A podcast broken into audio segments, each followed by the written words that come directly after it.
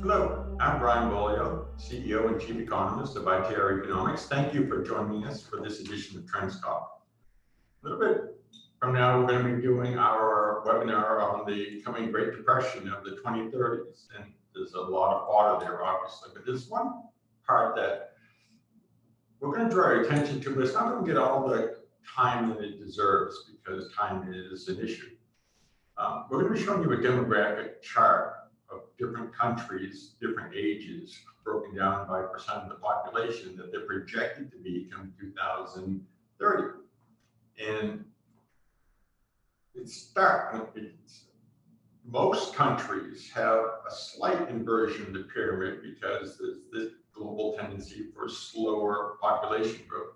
But in some of these countries, you're going to see there's a stark inversion where become very, very top heavy in terms of older people up here and very few young people at the bottom of that pyramid.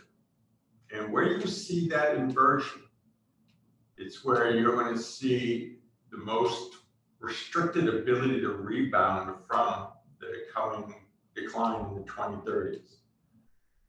Countries like China, Japan, Canada, Brazil, they, face a really tough uphill battle because of the demographics. Other countries like the United States, uh, Mexico, strong, very strongly positioned for making this rebound because of demographics. And that's the key to the recovery on the side of 2036 is who has the young people? Because those young people provide energy, money, purchasing power, and the adoption of new technologies that will not be as easy to come by in these other economies. I love our prospects. I love North America's prospects because Mexico mounts the Canada. Compared to other industrialized regions of the world, we're going to look great on the other side of 2036. I hope you're around to see it along with me. I'm looking forward to this speech. Thank you for joining us for this edition of TrendsTalk.